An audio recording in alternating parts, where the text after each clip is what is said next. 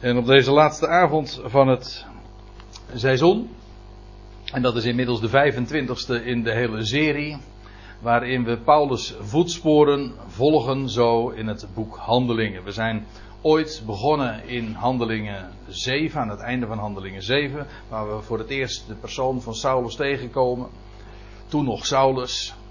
En we hebben zo dat hele traject zoals het zoals dat beschreven wordt in handelingen, zoals Lucas dat allemaal optekent, als de naaste medewerker ook van Paulus. We hebben dat gevolgd, vers voor vers, zinsdeel voor zinsdeel, en we zijn inmiddels gearriveerd in het negentiende hoofdstuk. Dus als we het volgende seizoen weer verder gaan, en ik heb zojuist al even vernomen, Huizen van Boven staat weer open. Nou, dat is allemaal heel erg mooi. Dus we gaan gewoon straks in september bij leven en welzijn verder. En dat zal dan uh, ergens in de tweede helft van het boek Handelingen, van het negentiende hoofdstuk van uh, het boek Handelingen zijn. En het is wellicht nuttig om nog even terug te blikken. Ik zal dat in eerste instantie ook eventjes nog wat uitgebreider doen. Dat wil zeggen, wat hebben we gezien? In Handelingen 16. Ik geef toe, het is wat willekeurig zoals ik nu begin, maar in Handelingen 16 is het hoofdstuk waarin met name dan beschreven wordt dat Paulus werkzaam is in Filippi. U ziet hier dat eentje en dat is dus waar Filippi lag. Ik zeg lag, want tegenwoordig bestaat die, die plaats niet meer. Dat was een Romeinse kolonie. En heel dat hoofdstuk, u weet wel dat met die gevangenenbewaarder en die aardbeving enzovoorts. Dat heeft uh, dat, uh, plaatsgevonden in Filippi en wordt beschreven in dit hoofdstuk. Handelingen 17 is het hoofdstuk waar Paulus werkzaam is in Thessalonica, niet zo heel erg ver daar vandaan. Dit, is, dit gebied heet Macedonië. En in datzelfde hoofdstuk, het tweede gedeelte, lezen we de beroemde reden die Paulus gehouden heeft in Athene. Dat is dan hier. En nog een hoofdstuk later, vrijwel het hele hoofdstuk gaat daarover dat Paulus werkzaam is in Korinthe. Dat ligt dus weer niet zo ver van Athene af. En zowel Thessalonica, Athene en Korinthe zijn allemaal nu nog steeds grote steden. En dan handelingen 19, en daar hebben we ons de vorige keer al mee bezig gehouden. Dat is het hoofdstuk waar Paulus' verblijf in Efeze beschreven wordt. Een verblijf dat, daar kom ik straks denk ik nog eventjes over te spreken, in totaal drie jaar heeft geduurd. Dus daar is hij ook aanzienlijke tijd geweest. Je moet zich bijvoorbeeld realiseren in handelingen 17, als daar beschreven wordt dat hij in Athene is, dat is maar een heel kort verblijf geweest. Ja, goed, er wordt een half hoofdstuk aan gewijd, omdat, die, omdat het hele, de toespraak die hij daar gehouden heeft nogal uh, belangwekkend is geweest. Maar het verblijf zelf heeft maar kort geduurd. In Korinthe, weten we, daar is hij. Wat was het nou ook weer? Anderhalf jaar geweest. Wel wat langer dus. Uit Filippi is hij ook niet zo heel erg lang geweest. Maar Efeze is uh, verreweg het langste. Uh, verblijf geweest waar Paulus is blijven hangen, om zo te zeggen. Als ik het even zo oneerbiedig mag uitdrukken. Overigens, het kan best zijn dat hij in die drie jaar ook nog uitstapjes heeft gemaakt. Bijvoorbeeld, dat is niet zeker, kan dat niet bewijzen. Maar er wordt dus gezegd uh, dat hij ook op Kreta is geweest, dit eiland dus. En dat hij daar Titus ook heeft achtergelaten. We weten één ding in ieder geval zeker, Paulus is op Kreta geweest. En daar liet hij ooit een keer uh, Titus, zijn medewerker, achter. En een hele brief hebben we daaraan te danken. Alleen, dat verblijf kunnen we niet in het boek Handelingen terugvinden. Dus ja, dat moet. Dat is ook nog een optie, dat dat na Handelingen 28 ligt. Dat is een optie. Of het heeft ergens, uh, ja, moet je dat inpassen in, in het boek Handelingen. Nou, dat met name dat verblijf in Efeze komt daar dan het meest voor in aanmerking. Als Paulus inderdaad in die tijd op Kreta is geweest, dan moet dat uh, vanuit uh, Efeze geweest zijn. Moet is een groot woord, maar in ieder geval dat ligt heel erg voor de hand. Maar ik geef toe, dit is speculatie. Maar één ding is in ieder geval zeker, hij is op Kreta geweest. En waar je dat dan ook verder plaatst. Maar goed, dan heb u een beetje een indruk hoe die hoofdstukken hier dus ook geografisch, adreskundig, geplaatst moeten worden. En ik zal me nu nog eventjes wat meer concentreren op de, de laatste keer. Toen hebben we ons bezig gehouden met de eerste, wat zijn het, de eerste 9 à 10 versen van Handelingen 19. We zijn niet zo heel ver gekomen. Maar het is een hele merkwaardige geschiedenis. Paulus arriveert in Efeze. Ik moet zeggen, hij arriveert weer in Efeze, want hij was er al eerder, in Handelingen 18 wordt dat beschreven, kort al geweest. En hij treft daar twaalf discipelen van Johannes. Johannes de Doper bedoel ik dan.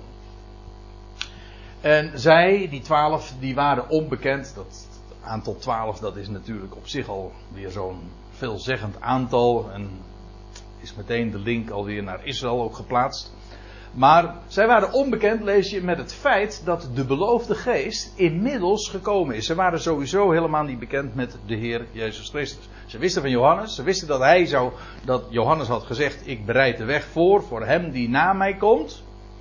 En, en ik doop met water, maar hij die na mij komt, die is sterker dan ik en die zal dopen in Heilige Geest. Maar dat wisten ze niet. Dus ze, moesten, ze hadden echt dus een update nodig. Zoals ooit uh, eerder al ook Apollos. Die clevere man, die uh, machtig in de schriften was, die we ook in handeling 18 tegenkwamen. Die was ook een discipel van Johannes, die was die wist ook van die dingen niet. En dan lees je ook dat Priscilla en Aquila hem op de hoogte brengen van, die, van de nieuwste ontwikkelingen, zeg maar, in, de, ja, in Gods wegen en in de heilsgeschiedenis. Zij waren daar onbekend mee en Paulus ja, brengt hen daarvan dan allemaal ook op de hoogte. Hij predikt hen de Heer Jezus Christus en zij worden gedoopt in Heilige Geest ja, niet in water. Daar hebben we het de vorige keer uitgebreid ook over gehad. Dat dat een hele onlogische gedachte is. Ik ga dat nu niet nog eens een keertje dunnetjes over doen. Maar in elk geval, Paulus uh, ja, predikt hen de opgewekte Christus. En van daaruit worden ze gedoopt in Heilige Geest. En dat is een heel demonstratief gebeuren. Want wat lezen we? Ze profeteren, Gods spraak. En ze spreken in talen. En dat wil zeggen in vreemde talen, dat is een beetje een technische uitdrukking. Dat betekent gewoon, ze spreken in, in talen die ze nooit hadden geleerd, maar die de omstanders eh, herkennen en verstaan. Ieder hoorde hen, om het even met de woorden van Handelingen 2 te zeggen, dus over Pinksteren gesproken, het is uh, aankomend weekend is het, uh, is het zover dan. Maar in ieder geval, dan lees je ook op die Pinksterdag van ieder van hen hoorde hen spreken in hun eigen taal van de grote daden Gods. Nou, dat is het wonder van dat spreken in talen. En dat wonder vond daar ook weer plaats in Efeze. Dat spreken in talen, ik heb daar ook nog wat, wel wat meer over verteld. Dat is het, het, de betekenis daarvan. Het wordt al aangekondigd door de profeet Jezaja. En Paulus legt dat dan ook later uit in de Korinthebrief. God spreekt vanuit de natieën tot het volk Israël tot een ongelovig volk. Jezaja had geprofeteerd dat door lieden van een vreemde tongvallen zal ik tot dit volk Israël spreken, maar ze zullen naar mij niet luisteren. En dat is het idee, het heil. Eh, kijk, Israël was helemaal uh, vertrouwd met het idee, God spreekt Hebreeuws, hij heeft ons de Hebreeuwse Bijbel gegeven en dat is de taal, wij zijn het volk. En nu uh, was de ervaring dat God een niet-Hebreeuwse taal en via het buitenlandse talen, belachelijke lippen in hun ogen, spreekt hij tot dit volk. En toch onderkennen ze het niet. Nou, dat is een teken. En dat is ook heel belangrijk in het algemeen voor het verstaan van het boek Handelingen, want in het boek Handelingen daar wordt gesproken in de eerste plaats tot Israël nog steeds. En de boodschap is juist ook dat, en via Paulus ook, dat het heil nu, het heil Gods is naar de natieën gezonden. Nou, dat wordt heel duidelijk, het wordt niet alleen verteld, maar het wordt ook bewezen. Israël ziet het met eigen ogen. En wondertekenen die onmiskenbaar zijn. Dat vindt plaats dan daar in Efeze. Die twaalf die spreken in talen en ze profiteren. Godspraak dus. Nou, en dan lees je vervolgens nog uh, dat Paulus drie maanden in de synagoge predikt. Maar lange niet, want hij stuit daar op ongeloof. En vervolgens lees je dat hij zijn discipelen, zijn leerlingen. We hebben daar ook bij stilgestaan. Je leest over de leerlingen van Johannes de Doper. Je leest over de leerlingen, de discipelen van, van de Heer Jezus. Je leest over de discipelen van de Fariseeën. Je leest over de discipelen van. Er is nog eentje. Huh? Ik, ik, had er nog één genoemd, maar die is me even ontschoten, dacht ik. Maar goed, in ieder geval, hier is sprake van Paulus' discipelen. Leerlingen dus van Paulus. Hij zondert hen af en vervolgens houdt hij besprekingen. Letterlijk, er staat er, hij argumenteert dagelijks in de school van Tyrannus. Een ruimte die kennelijk eh, ter beschikking werd gesteld. En waarin hij de bevrijdende boodschap mocht melden. Ik zeg het expres zo, want bevrijdend uh, in die school van, het is de school van Tyrannus, een, dat, waar ons woord tiran van afgeleid is. Iemand die juist dus uh, onderdrukt, maar Paulus predikt vrijheid in die school. En zo is Paulus daar dagelijks twee jaar lang bezig. Nou, en dat is meteen ook het opstapje om te beginnen de draad op te pakken. In vers 10 van Handelingen 19, want daar lezen we, en we zijn daar de vorige keer nog mee geëindigd. En nou ja, waar we toen mee afsloten, daar ga ik nu weer mee verder. Want ik wil nog een paar dingen daar even over melden. Ik, heb, ik herinner me dat ik er wel eventjes al een paar uh, hints in die richting heb gegeven. Maar er staat, en dit ging twee jaar lang zo voort. Dus dan moet je even dat negende vers er nog bij betrekken. Wat stond er nou ook weer? Uh, maar toen sommigen verhard en ongehoorzaam bleven, in, daar in de synagoge, en ten aanhoren van de menigte kwaad bleven spreken van de weg, maakte hij, Paulus, zich van hen, de synagoge, los en zonderde zijn discipelen af. Terwijl hij dagelijks besprekingen, argumenteringen hield in de gehoorzaal. Letterlijk staat hier gewoon het woordje schole. Dat is een, ons woord school komt dus ook uit het Grieks. Betekent gewoon in de school van Tyrannus. En dit, namelijk dat dagelijks onderricht eh, in de school van Tyrannus, en dit ging pardon, twee jaar lang zo voort. Die twee jaar, nou die twee jaar, maar die termijn van twee jaar moet ik dan zeggen, die komen we meerdere keren tegen in het boek Handelingen. Ik zal ze eens noemen. In Handelingen 24, vers 27, lees je dat dan is Paulus gevangen in Caesarea. Dat ligt daar aan de noordkust zeg maar, van Israël. Hij is gevangen, twee jaar lang staat er. En toen de termijn van twee jaar voorbij was, liet hij, en dat is dan Festus of Felix, dat weet ik even niet, uh, Paulus in gevangenschap achter. Het zou niet lang meer duren, maar in ieder geval, Paulus heeft daar dus twee jaar gevangen gezeten. Heel eigenaardig. Dus twee jaar is hij handelende in de school van Tyrannus. Twee jaar is hij in gevangenschap in Caesarea. Dat is die plaats trouwens waar ooit uh, het heil naar de natieën ging. Daar woonde Cornelius namelijk. Dat is aan de grens van het land. Ja, mooie, mooie typologie. Mooie parallele lijnen lopen daar.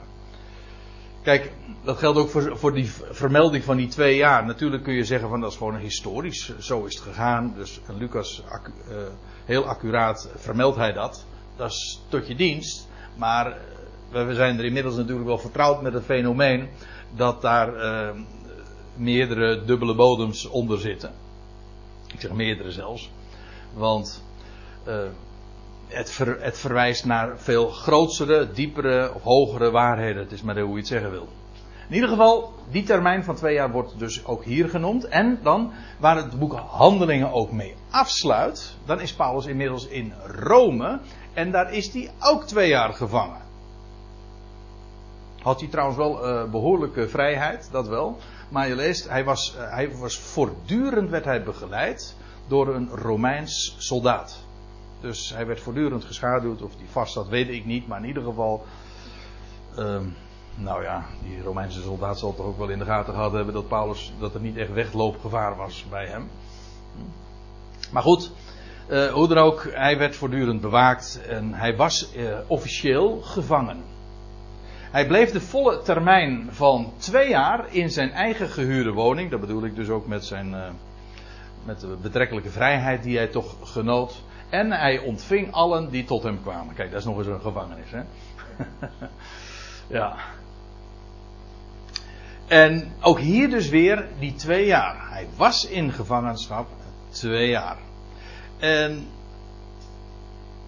dan noem ik er nog één, maar dan, dan, gaan we even buiten het boek Handelingen. Want en dan gaan we helemaal terug eventjes naar het boek Genesis. Dan lees je in Genesis 40. Dat, nou laat ik het maar eens voorlezen. In het, aan het einde van, van hoofdstuk 40, dan lees je over doch de overste der schenkers. Die dacht niet aan Jozef, maar hij vergat hem. Dat is dus helemaal na, na, afloop van die geschiedenis. U weet het, van die schenker en de bakker. En die die droom hadden van. En dat dan op de derde dag hè, zou hun hoofd verhoogd worden. Het enige, bij de bakker negatief, hij werd gekild. Hij werd uh, gedood. En bij de schenker, hij werd verhoogd. Zijn hoofd werd verhoogd. Dat wil zeggen, hij werd in ere hersteld, gerehabiliteerd. En hij ging, kwam weer terug in het paleis. Ja. Maar goed, Paulus, uh, Paulus uh, Jozef was twee jaar gevangen. Lees je. En na verloop van twee volle jaren droomde Farao. Nou, en wat er dan gebeurt, u weet het. Dan wordt Jozef weer van stal gehaald, om zo te zeggen. Want die is erg goed in het verklaren van verborgenheden. Want dat is waar hij zich mee bezig hield in de gevangenis. Hij was feitelijk ook. Kijk, ik zal het eventjes laten zien deze termijn. Jozef wordt verworpen, maar uiteindelijk wordt hij koning. En in die tussentijd, dat is een periode van twee jaar, is hij de overste in de gevangenis. Hij is gevangen uit buiten de maatschappij, ontrokken aan het oog, jawel, maar hij, uh, hij had een leidinggevende positie. Hij was. Uh, hij kreeg de leiding daar in de gevangenis. En wat hij doet is geheimenissen uitleggen. Dromen waarvan de betekenis verborgen was, waren daarvan, ja, die, die legt hij uit. Dus hij verklaart verborgenheden. Nou, ik hoop dat u begrijpt dat dit, deze twee jaar een type zijn van de periode waarin wij leven. Van de 2000 jaar waarin Christus verborgen is. Buiten de maatschappij, niet in tel. Hij is ooit verworpen, hij zal straks koning zijn. En wat doet hij dan in die tussentijd? Wel, hij, hij doet heel veel. Hij is in het verborgene actief, maar niet in de ogen van de wereld. Het is heel karakteristiek is het feit dat het alles verborgen is. En ook verborgenheden, geheimenissen worden daarin uitgelegd en bekendgemaakt. Nou, dat hoort ook typisch bij de apostel Paulus, want Paulus staat eigenlijk ook model voor die twee dagen, voor die 2000 jaar, voor die onderbreking in de heilstijd. Dat zijn, uh, dat zijn prachtige associaties. En hoe ik aan die 2000 jaar kom, nou, dat ga ik nu dus even niet uitleggen. Maar zo moeilijk is het trouwens niet hoor. Maar uh, juist dit seizoen uh, ben ik op andere plaatsen daar uitgebreid mee bezig. Want de Bijbel spreekt daar ontiegelijk vaak over. Dat durf ik inmiddels wel zo, zo te zeggen. Aankomende donderdag in, in maart, nee, Maren, in, in de Aker in Rotterdam ga ik het er weer over hebben. Het houdt me erg bezig. Dus uh, neem me niet kwalijk dat als ik dan lees over twee jaar die Paulus dan actief is in de school van Tyrannus. Dat ik meteen dan, uh, dan gaan er bij mij alle lichtjes uh, branden, belletjes rinkelen. Denk ik, dat zijn prachtige dingen. Afijn, dat is dus die twee jaar. Dit ging twee jaar lang zo voort. het is trouwens ook, dat moet ik er ook nog even bij zeggen, en dan ga ik weer even terug, wat down to earth, zeg maar gewoon historisch, want het is namelijk ook de periode waarin hij de Korinthebrief heeft geschreven. Dat wil zeggen de eerste Korinthebrief. De tweede Korinthebrief is kort daarna geschreven, maar dat is, daar ga ik TZT, dat wordt het volgende seizoen. Ga ik nog wel op wijzen wanneer die, die geschreven is. Want het is allemaal prachtig te traceren in het boek Handelingen. Je weet wanneer de Romeinenbrief is geschreven, wanneer de, wanneer de, uh, de deze eerste Korinthebrief, de gelaten brief is net zo goed, ook heel goed te traceren in het boek Handelingen. En dat ik dit zo zeker weet, wel, laat ik u uh, dan even meenemen naar 1 Korinthe 16, want daar lees je dat Paulus schrijft hè, aan de Corinthiërs. Hij zegt tegen de Corinthiërs: Ik zal nog tot Pinksteren. Leuk hè, dat we nou net dit weekend erover hebben. Maar uh, dat is tot op zekere hoogte hoor, want het, dit gaat over het Bijbelse Pinksteren, dat wil zeggen over het Joodse wekenfeest. En wat wij aankomend weekend vieren, dat is het christelijke Pinksterfeest. En dat is niet hetzelfde. Nee, dat is, daar zit een, uh, in dit geval zelfs een aantal weken tussen. Echt een wekenfeest dus. ja. Maar goed, um, het weken. De echte de originele Joodse, of beter, beter gezegd, de, de Pinksterdag, de vijftigste dag, gewoon op de Bijbelse kalender. Paulus zegt dan: Ik zal nog tot Pinksteren te Efeze blijven. Dus waar schrijft, vanuit schrijft hij deze brief aan de Corinthiërs? Vanuit Efeze dus. Waar was hij in Efeze? Nou, handelingen 19. Dus dat kan niet missen. En dan zegt hij er trouwens nog iets bij over zijn verblijf in Efeze. Uh, want, zegt hij, uh, hij blijft nog even in Efeze. Want mij is een grote en een machtige deur geopend. Dat wil zeggen, uh, dat heb ik niet zelf gedaan. Het is, het, mij is het geopend. Dat is passief. Dus hè. er is een deur voor hem geopend. Ja, door wie? Nou, dat lijkt me niet zo moeilijk. Er is er één die echt, als het erop aankomt, deuren opent. En sluit trouwens ook.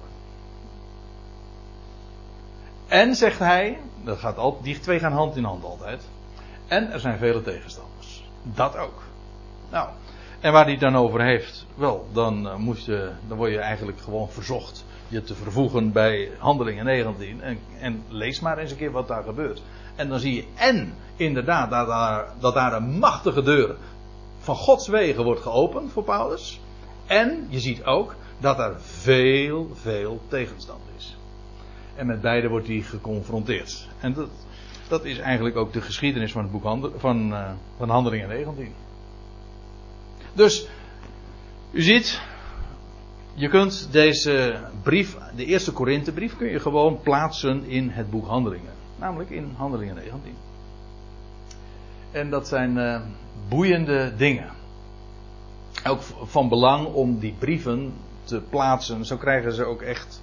Ja, zo kun je ze ergens neerzetten. En dan begrijp je van, aha, toen was Paulus dus daar. En wat was er toen allemaal aan de hand? Zo krijg je dus echt een achtergrond van de brieven ook. Dat is de, de, een van de belangrijkste betekenissen ook van het boek Handelingen. Als historisch kader van de brieven die we in het Nieuwe Testament vinden opgetekend. Meer speciaal de brieven die Paulus heeft geschreven, want Lucas was de medewerker van Paulus. Tot het eind aan toe is Lucas bij Paulus gebleven. Dat weten we. Zijn laatste brief noemt hij hem ook met eer nog. Goed, nou, dan zitten we nog steeds op die twee jaar. Uh, dit ging twee jaar lang zo voort. En ik, ik zei al, in totaal is hij er drie jaar geweest. In, dat weet ik. Want later in de boekhandelingen, daar komen we dus bij gelegenheid nog eens een keertje over te spreken. Maar dan lees je in handelingen 20 vers 31 als, ja dan heeft hij uh, al die oudsten, de, de leidinggevende mensen daar in Efeze, heeft hij bij elkaar geroepen op het strand van Mileten. Paulus passeert Efeze en dan eh, roept hij ze bij elkaar en dan heeft hij nog een afscheidstoespraak. Hij zegt, jullie zullen mijn aangezicht niet meer zien. En dat klopt ook. Dat was, uh, zo is het ook gegaan. Want het was de laatste keer dat uh, Paulus hebben ontmoet in levende lijven daar. En dan zegt hij, waakt dan en herinnert u dat ik drie jaar lang, nacht en dag, niet heb opgehouden, ieder afzonderlijk, om de tranen terecht te wijzen. Het gaat me eventjes om die onderstreepte woorden. Drie jaar lang. Dus je krijgt dus, hij was drie maanden in de synagoge, daar in Efeze. Hebben we gelezen in 19 vers 8. En twee jaar heeft hij vervolgens daarna in de school van Tyrannus onderwijs gegeven. Maar in totaal heeft de hele periode drie jaar geduurd. Gewoon, dat kun je zo allemaal dus uh, teruglezen in het boek Handelingen. Goed, nou, genoeg over die twee jaar eventjes. Uh, dan lezen we vervolgens, zodat allen, en dit ging twee jaar lang zo voort, zodat allen die in Azië woonden, het woord des Heren hoorden. Nou moet u uh, wel weten, en dat weet u ook denk ik wel, maar goed, even voor, het, uh, voor alle duidelijkheid. Azië is niet het hele werelddeel, hè? dat begrijpt u. Dat is niet, uh, ik bedoel Azië, dat is tegenwoordig, dat is eigenlijk het grootste werelddeel wat we kennen. Met Rusland en China en, nou ja, India, het is allemaal Azië. Maar dat was niet in de, in de Bijbel is dat niet Azië. Azië, uh, vroeger op, de, op de oude landkaarten zie je, oude landkaarten zie je nog steeds Klein-Azië. En dat is dan, dat is grappig, dat noemen ze Klein-Azië. En dat was dan heel Turkije, maar zelfs dat is, was niet Azië. Azië was alleen maar de oostkant van, zeg ik het goed? Nee, nee de westkant natuurlijk. De westkant van, van het huidige Turkije. Ja. En kijk, Paulus is daar twee jaar geweest. En er is, daar is een enorme impact uitgegaan van dat woord wat Paulus daar heeft doorgegeven. Er staat twee jaar lang, zodat allen die in Azië wonen, dat is toch een, een, een gigantisch groot gebied, heel wat groter dan alleen Nederland, uh, zodat allen die in Azië woonden het woord des Heren hoorden. Uh, en ik heb er als opmerking even bij gezegd. Wellicht zijn in deze tijd ook de Ecclesia's in Colosse, Hierapolis en Laodicea ontstaan. Dat zijn allemaal Ecclesia's waarvan Paulus ook schrijft in zijn brieven.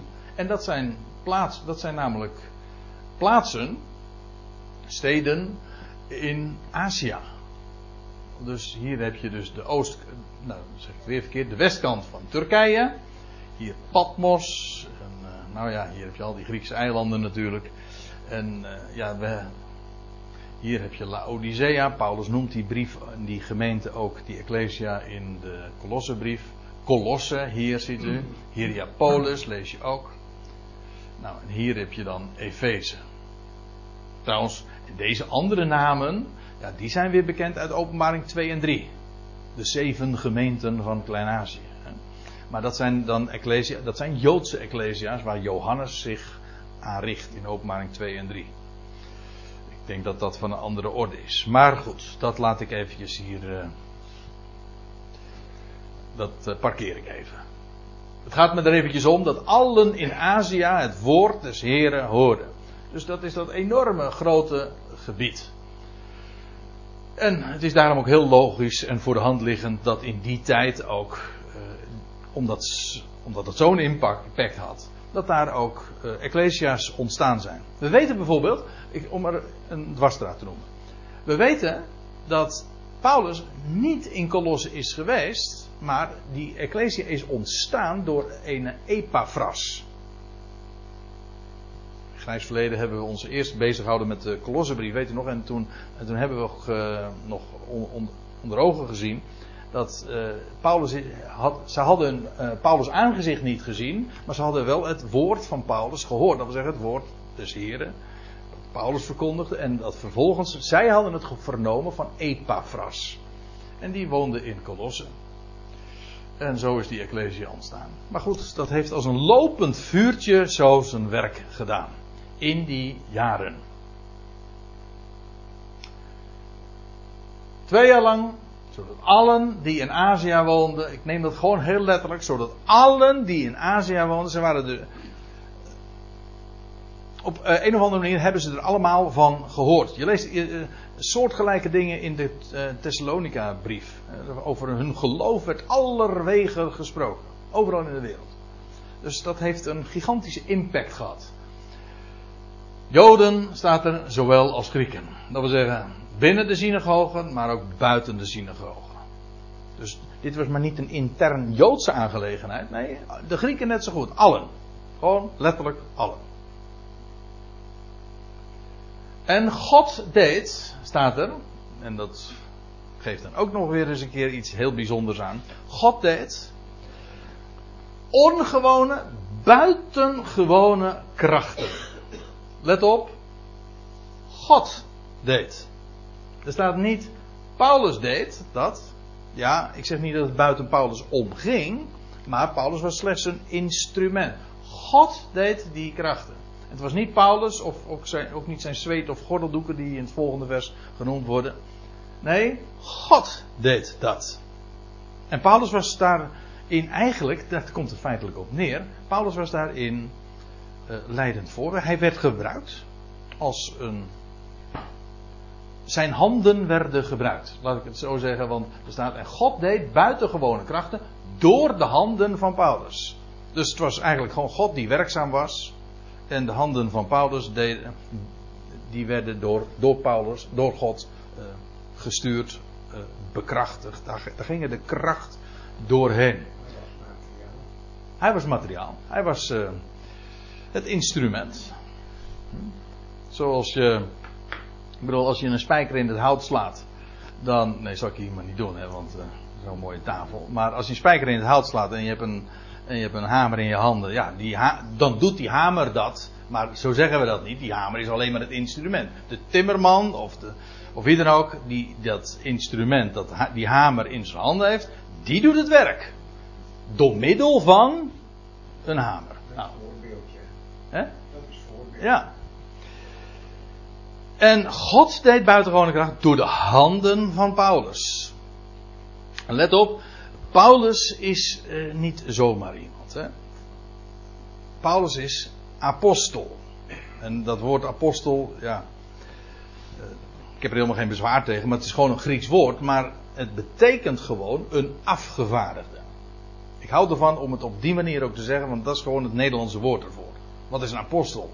Dat is een Grieks woord. Wij kennen dat eigenlijk niet. En bij ons heeft, heeft het zo'n beetje een, een kerkelijke of christelijke taal, uh, betekenis gekregen, maar dat is het niet. Een het is gewoon een afgevaardigde. Eigenlijk moet je altijd uh, af, afvragen, als je dat woord afgevaardigd hoort, van uh, afgevaardigd door wie?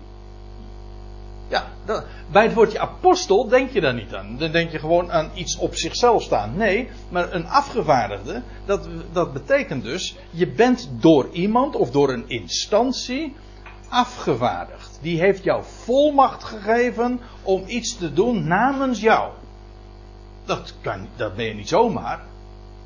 Daar, moet je echt, daar heb je ook geloofspapieren voor nodig. Dat wil zeggen dat je kan laten zien van ik ben, ik, ben niet, ik, ik spreek niet namens mezelf. Ik ben gezonden. Ik heb een missie en, en hij is mijn zender. En hij heeft mij de autoriteit gegeven, de, de volmacht gegeven om dit te doen of te zeggen of door te geven. Ik zal het ook laten zien. In 1 Korinthe 15, daar lees je hoe dat allemaal zo is gekomen. En dan, dan geeft Paulus ook de, de, bewijzen dat Jezus Christus is opgestaan is uit de dood. Dat is gewoon een historisch feit. Dus het is een bewezen historisch feit. De Bijbel uh, bewijst het gewoon. Het, nee, laat ik het anders zeggen. De Bijbel levert gewoon de bewijzen. Nou, hij is verschenen aan. Eerder had aan al veel anderen. Aan Jacobus, daarna aan al de apostelen. En Paulus zegt het allerlaatst. Eigenlijk gewoon buiten de orde. Want Jezus Christus was inmiddels officieel al van het aardse toneel verdwenen. Al geruime tijd zelfs. En als een nakomertje, zeg maar. Als een ontijdig geborene uh, is hij aan mij verschenen. Let, hij heeft hem gezien. Hij is aan mij verschenen. En dan zegt hij, ja, ik ben de geringste der apostelen. Met andere woorden, ik ben een apostel natuurlijk. Ik hoor niet bij de twaalf. Nee, daar hoort hij uitdrukkelijk niet bij. Hij beantwoordde trouwens ook niet aan de criteria van de twaalf. Hij heeft nooit met de Heer Jezus opgetrokken gedurende de drie jaren dat de Heer werkzaam was op aarde. Nee, dat had hij niet. Maar hij was een apostel. Dat wil zeggen, hij was afgevaardigd. Regelrecht geroepen, hoogstpersoonlijk door Christus, de opgewekte. Hij zegt, ik mag dan de geringste van de apostelen zijn, niet waard een apostel zelfs te heten. En dan, dan zie je wat Paulus daarover zegt. Hij zegt, ik heb de Ecclesia van God vervolgd. Dat hebben al die twaalf niet. Ik ben de, de minst, minst waardige. Maar ja, juist daarom was hij zo geschikt. Want, zegt hij, maar door de genade gods ben ik wat ik ben. Dus omdat, juist omdat hij totaal niet waard was, was hij geschikt om genade te demonstreren. Het loutere feit dat hij geroepen was en hij afgevaardigd werd om vervolgens niet alleen Israël, maar de hele natie, de hele volkerenwereld bekend te maken met Gods boodschap, dat is op zich al een bewijs van genade. En Paulus zegt, ik ben wat ik ben, een apostel, notabene. Ja, als je kijkt naar mijn achtergrond, zegt hij, ben ik niet eens waard om zo iemand te heten. Hij zegt, maar ik ben het. Hoe ben ik het? Wel door de genade Gods. Ik ben wat ik ben. Dat is mooi, hè? Dan ben je onaantastbaar, hoor. Dan kan niemand je wat doen. Als God jou roept, hè, nou, dan ben je geroepen. En als God jou rechtvaardigt, oh, God is het die rechtvaardigt, wie zal veroordelen? Als God mij rechtvaardigt, wie, is er, wie in de hele wereld kan mij dan veroordelen? Ja. Door genade ben ik wat ik ben. En zegt hij dan nog bij, zijn genade aan mij is niet vergeefs geweest. Ja, het gaat eigenlijk verder. Dus ik heb meer gearbeid dan zij allen. Ja, nou ja, uh, maar niet ik, maar de genade God die met mij is. Dus uh, Paulus wil niet misbegrepen worden. Ik heb meer gearbeid, maar ik ben daarin eigenlijk alleen maar. Heb je het weer hetzelfde verhaal? Ik ben alleen maar een instrument. Niet ik. Nee. De genade Gods die in en met mij was, die heeft dat zo gerealiseerd. En hij heeft gebruik gemaakt van mij. Nou, is dat een eer of niet? De hoogste eer. En, een, en ook een bewijs van genade. Maar hij is dus aan hem verschenen. Hij zegt eerder in dezezelfde brief, in 1 Korinthe 9, hij zegt, ben ik geen apostel? Dat werd namelijk, er waren geluiden daar in Korinthe die dat betwijfelden. Judaïsten, en die zeggen, ah, hij is geen apostel. Nou, hij hoort niet bij de twaalf, dat is waar, maar hij is een apostel. En hij heeft ook een bewijs daarvoor. Hij zegt, want ik ben, hij zegt, heb ik dan niet Jezus onze Heer gezien? Dat is een kenmerk. Ik heb vandaag ik, uh, had, was, ik was aanvankelijk nog van plan eventjes dat uh, te laten zien op een diaatje, maar goed. Dat uh, doe ik maar niet. Het gaat mij niet namelijk om, om mensen belachelijk te maken of te kritiseren. Maar ik, ik kan wel eventjes de, de achtergrond ervan vertellen. Ik las vandaag in het Nederlands Dagblad een artikel van Gerard de Korte. Precies. Kijk, die, die is op de hoogte. Hè? Bisschop, ja, bisschop heeft een nieuw bisdom tegenwoordig, sinds kort. Hè? Den Bosch, ja. En, um, en nou, hij, hij heeft een, een, ik meen een maandelijkse rubriek, een column in het Nederlands Dagblad. En uh, hij vertelde, hij zei, ja, ik ben een bisschop. Hij zegt, in de kerkelijke traditie is een bisschop een opvolger van, een, van de apostelen. Hij is dus eigenlijk gewoon een apostel. Namelijk een opvolger daarvan. Hij zegt, en ja, wat is een apostel? Dat is een getuige van de opstanding. En toen ik dat las, toen kreeg ik eventjes, uh, hoe noemen ze dat, kortsluiting. Want, want hij heeft gelijk, een apostel is een getuige, en dan bedoel ik uh, in de zin van, in de juridische zin van het woord, een ooggetuige van de opstanding. Dat is namelijk de betekenis van het woord getuige. Een getuige die op moet draven in, het, in, de, in, de, in de rechtbank, dat is iemand die zelf kan getuigen dat hij iets zelf gezien of gehoord of waargenomen heeft. Dat is een kenmerk van een apostel. Als, de heer, als Paulus hier zegt, ben ik geen apostel, een afgevaardigde, hij, hij zegt, heb ik niet Jezus onze Heer gezien? Maar dat geeft meteen aan hoe dwaas het is om over opvolgerschap te bespreken in verband met apostelen.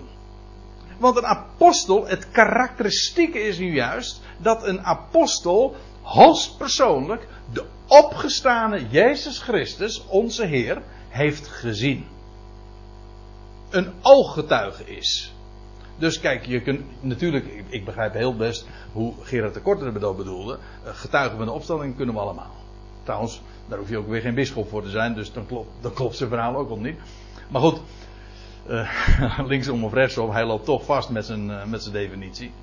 Maar, kijk, in die zin kunnen we allemaal daarvan spreken. Als je het woord kent, dan kun je getuigen van de opgestaande Heer. Maar wij zijn geen ooggetuigen van de opstand. Die, dat is voorbehouden aan de eerste generatie. En ik kan het zelfs zo zeggen. Ik weet ook wie de hekkensluiter is. Paulus, Paulus zegt, het allerlaatst is hij aan mij verschenen. Dus iedereen die nu nog roept van ik heb de Heer gezien, dat is gewoon, uh, ik wilde een ander woord gebruiken, maar dat is gewoon leuk. Hè? Wij gaan het weer ook weer zien, maar... Ja, ja, maar dat is, dat is van een andere orde. Als we dan, dan gaan we hem allemaal zien. Hè? Dan is het geen geloof meer, dan, is het, dan wordt geloof verwisseld voor aanschouwen. Maar een ooggetuige, dat, dat waren degenen die in de dagen van de apostelen in de eerste eeuw.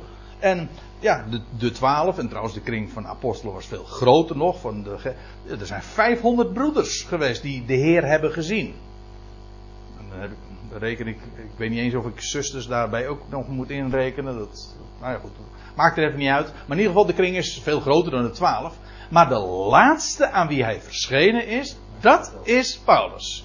Dat is een ding wat zeker is. En dat hele verhaal van van ambt, dat apostelschap dat overgegeven is uh, naar, volgende generaties.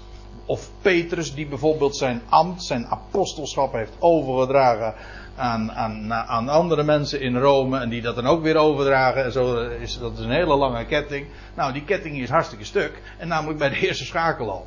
Dat wil zeggen, bij, op het moment. Dat, kan, dat is namelijk onoverdraagbaar. Apostelschap is uniek. Het kenmerk daarvan is namelijk dat je een ooggetuige bent van de opgestaan Heer. En wel, de Heer is aan velen verschenen. En het allerlaatst aan Paulus. Nou, hoe duidelijk wil je het hebben? Gewoon vanuit de schrift. Maar goed, Gerard de Korte die dat schreef, die, die zei in de kerkelijke traditie. Puntje, puntje, puntje. Nou, en daarmee heeft hij ook precies verteld uh, ja, waar de schoen brengt. In, namelijk bij de kerkelijke traditie. Is gewoon bijbels benaderd, is dit het verhaal. En hij, ook Gerard de Korte, kan niet zeggen dat hij de Heer heeft gezien. Dat weet ik heel zeker, want het allerlaatste is hij aan Paulus verschenen. ja. Trouwens, dat zal hij ook niet claimen trouwens. Dus, uh... En dat heeft trouwens nog iets. Het apostelschap heeft ook een kenmerk. Wat ook vandaag niemand kan claimen. Nou ja, er is veel namaak op dat gebied, dat moet ik erbij zeggen. Maar goed, dat is in de kerkelijke wereld zo. Mensen die claimen opvolgers, navol, nee, eh, opvolgers van de apostelen te zijn, bisschoppen dus. Of je hebt tegenwoordig ook in de evangelische wereld heb je ook mensen allemaal, mensen die claimen apostelen te zijn. Je hebt zelfs de apostolische kerk. Waar de leiding van de kerk in handen is van zogenaamde apostelen. Er is zoveel verwarring.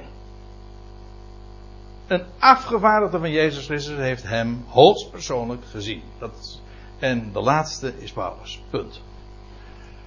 Maar, daar moet ik er nog iets bij zeggen.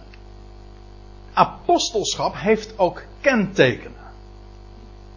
En Paulus schrijft ook aan de Corinthiërs, aan hen, de tekenen van een apostel, dus apostelschap van een apostel zijn van Jezus Christus, dat is maar niet alleen maar een claim, nee, het bewijst zich ook. God, nou ik moet het goed zeggen, God bewijst dat.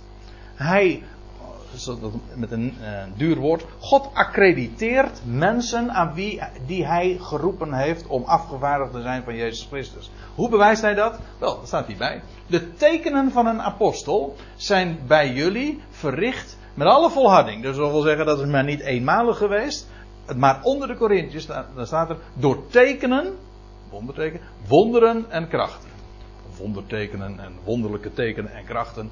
Maar in ieder geval tekenen, wonderen en krachten. Dat is een kenmerk, een kenmerk, een karakteristiek van geroepen zijn door Jezus Christus. Dat is echt. Echt en ook indrukwekkend. Dat is geen namaak, geen fake, zoals er zoveel op dat gebied uh, plaatsvindt. Maar dat is een bewijs. En God doet dat.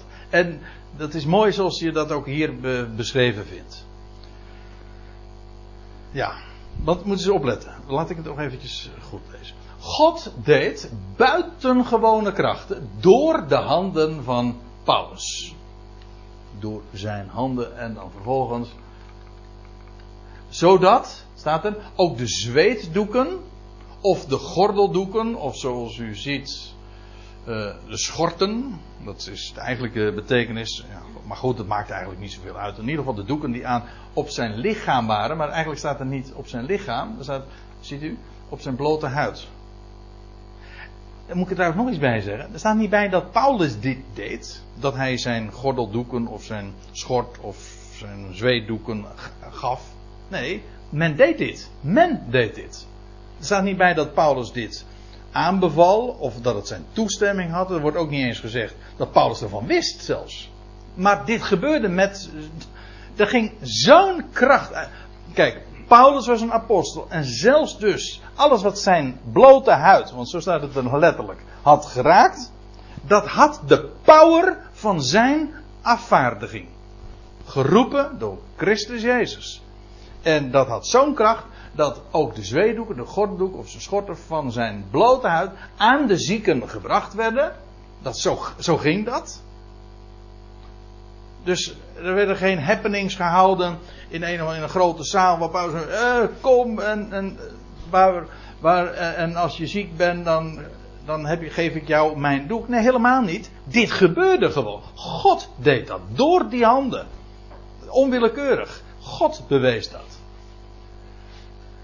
En hun, en hun kwalen, die, die weken, die, eh, ja, nou gewoon precies zoals het woord dat uh, ook aangeeft. Hun ziekten verdwenen. En zelfs staat er, en de boze geesten voeren uit. Hier staat trouwens niet het gewone, uh, een woord wat in het Nieuw Testament heel dikwijls gebezigd wordt. Nou, demonen. We hebben het er wel eens een keertje eerder al over gehad. Hè? Toen bij de bespreking van Paulus reden op de Areopagus. Dan zeggen ze van, hij schijnt een verkondiger van vreemde demonen te zijn omdat wij bij demonen denken uh, per definitie aan boze geesten, maar een Griek helemaal niet. In het Grieks, oorspronkelijk Grieks, waar demonen was gewoon een aanduiding van, van hun pantheon, van hun, uh, van hun goden. Dat waren demonen. Bij ons heeft het, woordje demon een, een verschrikkelijk negatieve lading gekregen. Maar in het Grieks was het een neutraal woord. Maar hier wordt geen neutraal woord gebruikt. Hier wordt echt boosaardige geesten gesproken. En waarom dat boosaardige geesten zijn, nou dat wordt in het vervolg wel duidelijk. Hoe uh, vreemd trouwens ook het woordje boosaardig is. Hè?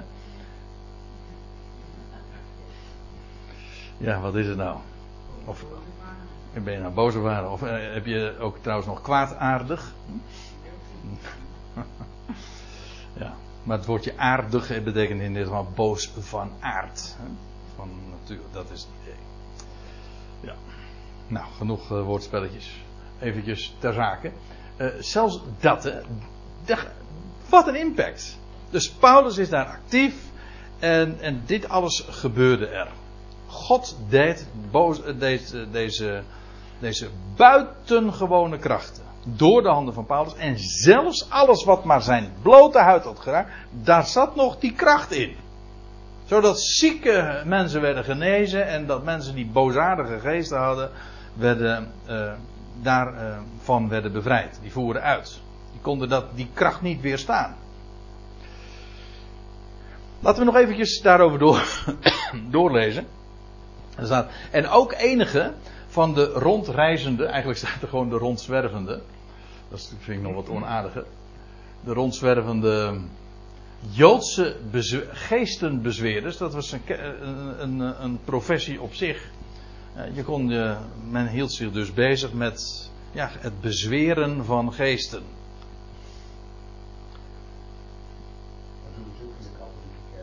Exorcisme heet dat dan. Hè? En niet alleen in de katholieke kerk, maar alom. Ja. Nee, ik denk het niet, nee. Maar. Uh, nou ja, er bestaat dus heel veel nep en daar hebben we het nu dus ook over. Want er staat van een rondtrekkende Joodse geestenbezweerders. Het wordt hier trouwens nog uh, zo benadrukt. Het waren ook nog, ook nog eens een keertje van Joodse uh, kom af. En, en, niet de winsten ook, want nou, dat zullen we in het volgende vers zien. Maar er staat uh, zij waagden, dat vind ik leuk. Waagden, dus dat letterlijk, ze ondernemen een poging. Het is typerend voor mensenwerk. Een mens probeert. Een mens tracht. God probeert nooit. Paulus in zijn, in zijn, in zijn arbeid, hij probeerde niet iemand te genezen. Hij, hij sprak het woord. En door zijn handen gebeurde er gewoon wonderen. Hij, raakte iemand aan. hij, hij, legde iemand de hand op of uh, hij gaf een hand. En er vond een genezing plaats. Zo. Kijk, dat, dat, dat, is, uh, dat is van een andere orde dan waar we altijd uh, massaal op getrakteerd worden. Maar dat ligt alle, waar we tegenwoordig massaal op getrakteerd worden, dat ligt echt in de sfeer van, van deze geestenbezwering. Dat is allemaal neps. Die proberen wel heel veel. En er is ook heel veel geld mee in het laadje te krijgen. Want dat zit er natuurlijk achter. Dus eigenlijk het hele, de rest van het hoofdstuk gaat daar vooral over. Dat dat met name uh, de business is. Maar goed, zij probeerden uh, die zulke boze geesten hadden de naam van de Heer Jezus te noemen. Nou goed, het gaat dus over de Joodse geesten, geestenbezeers. Zij, zij doen ook zo'n poging. Zij willen dat imiteren, want ze waren, één ding was wel duidelijk, er gebeurden bijzondere dingen door Paulus. En nou waren daar geestenbezweerders en ze probeerden, ze gingen dat trucje ook eens doen. Hm? Dat was eigenlijk het idee. Die zulke boze geesten hadden, wilden ze dat ook eens uh, uitproberen. Maar let op. Ja, dit is een onderwerp apart. Nou, dat, dat, laten we daar maar. Uh, laat ik dat als laatste dan voor de pauze nog eens eventjes in, in, in de groep gooien. Hm? Er staat gewoon als een vaststelling die zulke boosaardige geesten hadden, hè, hebbende. Met andere woorden, hier wordt niet gesproken over psychiatrische aandoeningen. Op de, in de sfeer van de psyche. Maar het, wordt, het zijn pneumatische aandoeningen. Hier wordt gewoon het woordje pneuma gebruikt. Pneumatisch betekent geestelijk. En ik weet dat het wordt in de wereld, ook in de christelijke wereld, alom door elkaar gemixt. Kijk, psyche betekent dat psyche is het Griekse woord voor ziel. Pneuma is het Griekse woord voor geest. Maar ziel en geest, dat hebben wij gewoon door elkaar gegooid. We maken dat verschil niet. Iemand, eh, moet je eens opletten. Iemand heeft geestelijke problemen en hij gaat naar de psychiater. Of naar de psycholoog. Dat is, dat is vreemd. Je hebt pneumatische problemen, een probleem met de geest. En je gaat naar de zielkundige of naar de zielexpert of zo.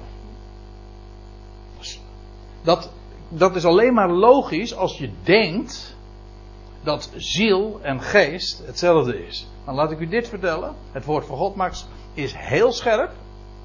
Er staat in Hebreeën 4 vers 12. Het woord Gods is krachtig en scherper dan enig tweede, tweesnijdend zwaard. Verdelende ziel en geest. Dat wil zeggen, het woord van God maakt scheiding, is zo scherp. Het maakt wel degelijk een onderscheid tussen ziel, psyche, en pneuma, geest. Dat zijn twee verschillende dingen. Wij leven in een wereld waar alles, als mensen aandoeningen hebben. En we, het wordt altijd maar op het konto en in de sfeer getrokken van de psyche, van de ziel. En dat heeft ook nog te in feite, met de mens gewoon wat hij is. Hè? De mens is een ziel. Hij werd uit de aardbodem genomen en alzo werd de, men, werd de mens, hij kreeg niet een ziel, hij werd een levende ziel. Gewoon dat is een mat. Dit is ziel. Wat u hier ziet, dit is ziel. Ja, dan wordt hij een levende ziel. Ja. Je leest namelijk ook nog over een, een lijk. Een lijk is namelijk een dode ziel. De uitdrukking dode ziel komt ook verschillende keren voor. Je hebt dus dode zielen. Dat is gewoon dit. Dat wat je, de mens in zijn sterfelijke hoedanigheid ook. Uit de aarde genomen. En, maar dat is ziel. En met die ziel kan er van alles mis zijn natuurlijk. Hè? Ik bedoel ook, bij, als je het even hebt over de hersenen. Hè, kunnen dingen, allerlei afdelingen zeg maar in je hersenen kunnen aangetast worden. En dan kun je dan, in sommige gevallen is dat dan nog operabel. En meestal is het zo dat als, als daar problemen zijn, dan wordt daar, uh, dan dienen we chemische dingen toe, hè, door middel van pilletjes en dergelijke. Maar dus, dat is eigenlijk dat is het medische model. Dan wordt alles, als er problemen zijn met de uh, geestelijke problemen, dan is, oh, dan is dat psychisch. De Bijbel benadert het heel anders. Ik zeg niet dat, het niet dat er geen psychische problemen zijn. Ik denk dat het wel degelijk het geval is. Maar wij hebben het pneumatische, dat er geesten en geestelijke dingen aan de orde zijn. Dat hebben we allemaal weggeredeneerd. Mensen denken, als je dat vraagt aan uh, de tegenwoordige uh, psychiater en in, in, het algemeen in de medische wetenschap, men rekent niet met de geest. De mens is gewoon, dat is gewoon je hersenen, dat zijn neuronen en zenuwcellen enzovoorts. En alles moet je gewoon kunnen tasten, maar dat is niet geest. De hersenen zijn niet ons denken, dus niet de geest. Het is hooguit de, het, het, het substraat, de drager van onze gedachten. Maar het is niet geest. Dat hebben we, dat is, we hebben dat allemaal in ons materialistische wereldbeeld hebben we dat allemaal weggeredeneerd. We kunnen het niet zien. Nee, geest kun je niet zien. Dat is juist wat geest is. Nou. Maar het is een heel beperkt. Hè? Het, zijn, het is gewoon de hardware. Ja. Maar eh, echt, ja, dat is de computer de aanduiding. Maar wat er, waar het echt om gaat, is, dat is de programmateur. De, de, de, de data. Die, nou, ik denk dat we daar straks nog maar eventjes uh, nog misschien wat verder over door moeten gaan. Want inmiddels zie ik dat, we, dat ik alweer zwaar over de tijd heen ben. Vijf over negen.